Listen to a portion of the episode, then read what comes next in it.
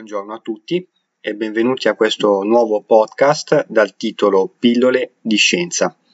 Io sono Massimo Dell'Erba, ho una forma mentis scientifica e mi piace spiegare concetti e raccontare aneddoti.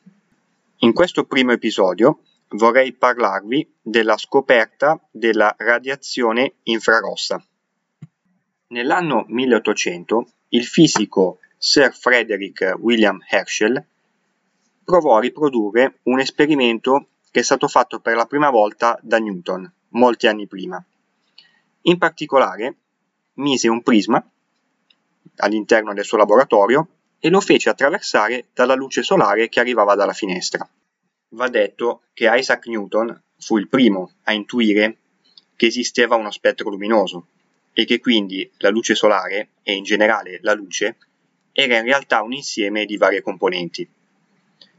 Newton però ignorava, come del resto anche lo stesso Herschel, che oltre alla componente visibile ne erano presenti anche altre.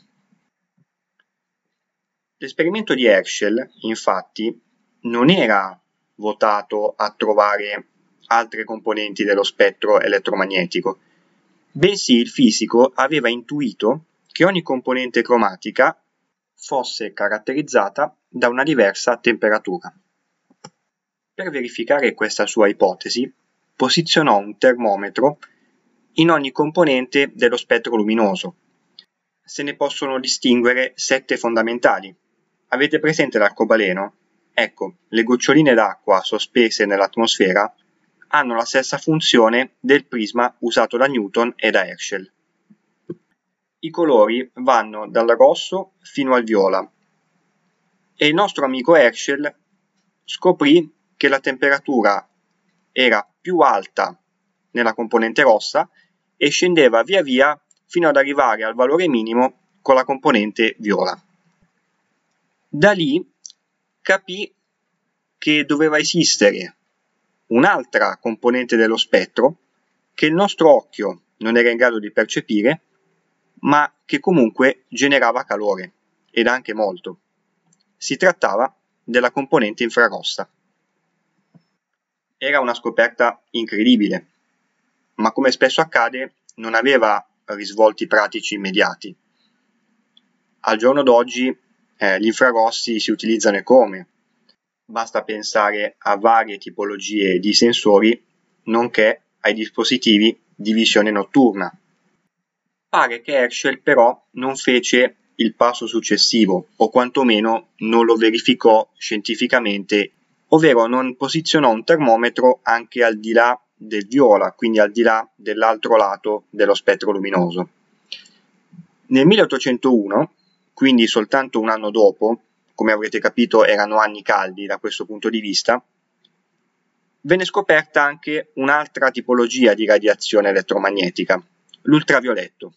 Fu in particolare il fisico Johann Wilhelm Ritter che si accorse che il cloruro d'argento era fotosensibile, ovvero diventava un pochino più scuro alla presenza di alcuni raggi invisibili, quindi non percettibili dall'occhio umano, che erano appunto i raggi ultravioletti.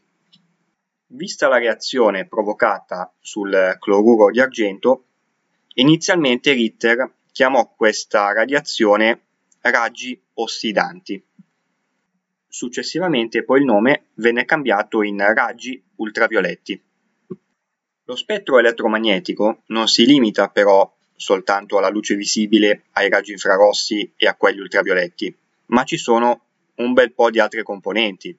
Andando in ordine, le componenti principali che si individuano sono le onde radio, successivamente le microonde, proprio quelle del forno che abbiamo a casa, l'infrarosso, la luce visibile, l'ultravioletto, i raggi X e i raggi gamma.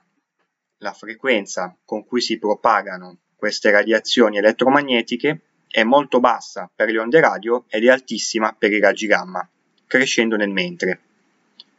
Il tema della frequenza è molto ampio e magari meriterà un successivo episodio. Questo aneddoto scientifico, oltre ad essere molto simpatico, ci fa capire una cosa. La scienza molto spesso comporta delle scoperte casuali. Magari si prepara un esperimento per eh, verificare un determinato aspetto e se ne trova un altro. La scienza non finisce mai, nel senso che man mano che si scopre qualcosa, poi sono sempre molte di più le domande delle risposte. E con quest'ultima considerazione chiudo il primo episodio, vi invito ad ascoltare i successivi, grazie e a presto.